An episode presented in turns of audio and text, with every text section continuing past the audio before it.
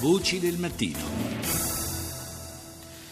uno dei paesi eh, da cui maggiormente partono queste eh, imbarcazioni spesso fatiscenti o gommoni che portano eh, questi disperati lungo le nostre coste è la Libia. La Libia che è paese nel quale è stata appena riaperta la, l'ambasciata italiana a Tripoli, ma è un paese che ancora è preda di una grandissima instabilità.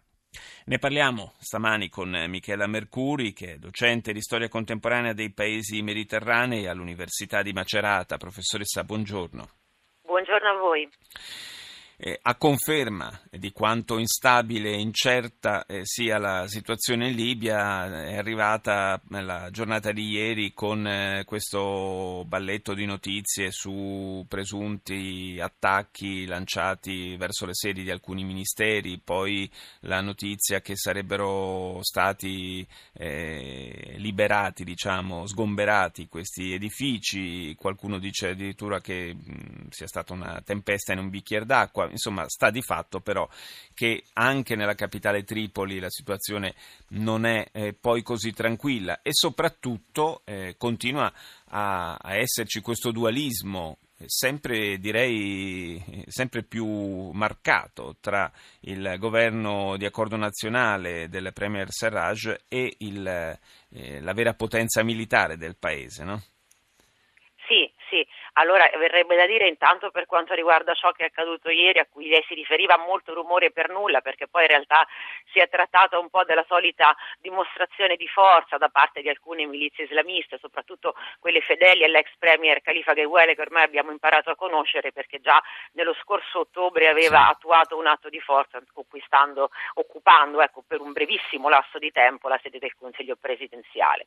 Tra l'altro i tre ministeri, cioè quello della giustizia, della difesa e dell'economia, che sarebbero stati occupati sono casermoni pressoché vuoti, soprattutto quello della difesa che è stato poi eh, trasferito da tempo in un'altra zona della città. Questo però ci testimonia insomma, che c'è una forte instabilità nella capitale che Sarraj, che pure ieri comunque non era a Tripoli ma era eh, in Egitto, non controlla neanche la capitale. Ci sono molti problemi, manca la luce, manca l'acqua, mancano i soldi nel, nei bancomat e quindi poi le milizie protestano e questo è un grosso problema a cui eh, Perrone, l'ambasciatore Perrone, insomma, dovrà, dovrà fare fronte. E in secondo luogo poi eh, si sta anche rafforzando sempre di più l'asse di Tobruk, cioè l'asse di, di Haftar. Ieri Haftar ha visitato una portaerei russa e non è la prima volta che Haftar si avvicina a Putin e questo sicuramente sposterà ancora di più l'asse verso Tobruk con tutte le possibili conseguenze in termini di instabilità all'interno del paese. L'Italia, come noto, appoggia il, il governo del Premier Sarraj e certo che il, il, sostegno politico del nostro Paese e almeno a livello teorico eh, dell'Unione Europea eh, rischia, rischia, di essere messo in, in forte difficoltà rispetto a un sostegno politico-militare che la Russia potrebbe garantire invece al generale Haftar. La Russia presumibilmente darà questo sostegno ad Haftar, bisogna capire come. Eh, diciamo che tra Haftar e la Russia c'è un rapporto di reciproca indispensabilità.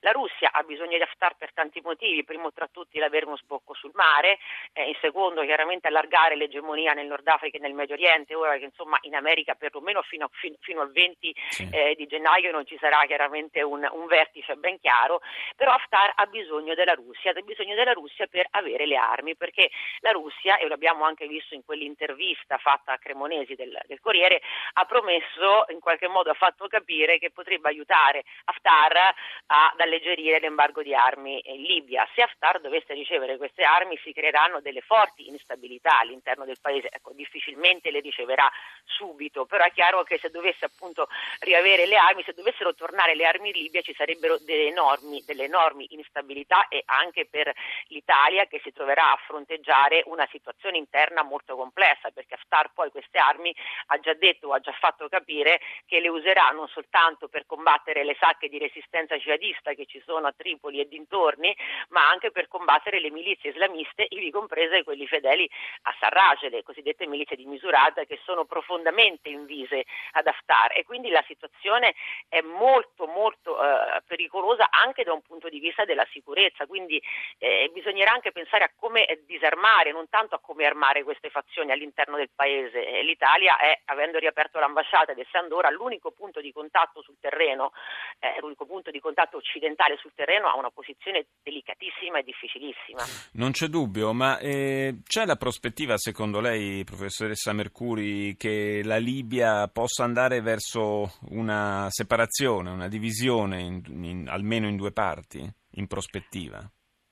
Se ne parla molto, allora da, diciamo dalla parte di Haftar si è già prospettata una sorta di divisione, la, la, la Cirenaica in qualche modo si autogestisce eh, anche piuttosto bene, c'è invece molta anarchia nell'area della Tripolitania e ne abbiamo parlato proprio all'inizio di questa intervista.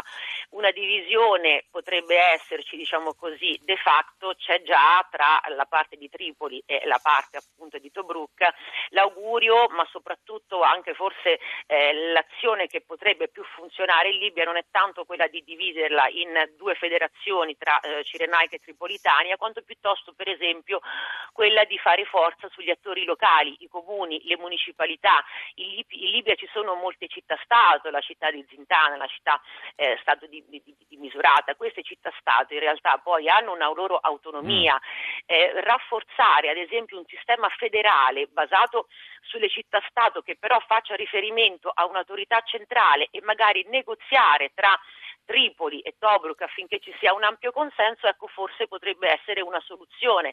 Distribuire magari le risorse in maniera però centralizzata tra le varie municipalità o città-stato potrebbe forse essere un'idea. Chiaramente però il lavoro da fare è è immenso. Eh, infatti, infatti mm, si capisce chiaramente come siano tutte soluzioni eventualmente di lungo periodo. Grazie alla professoressa Michela Mercuri.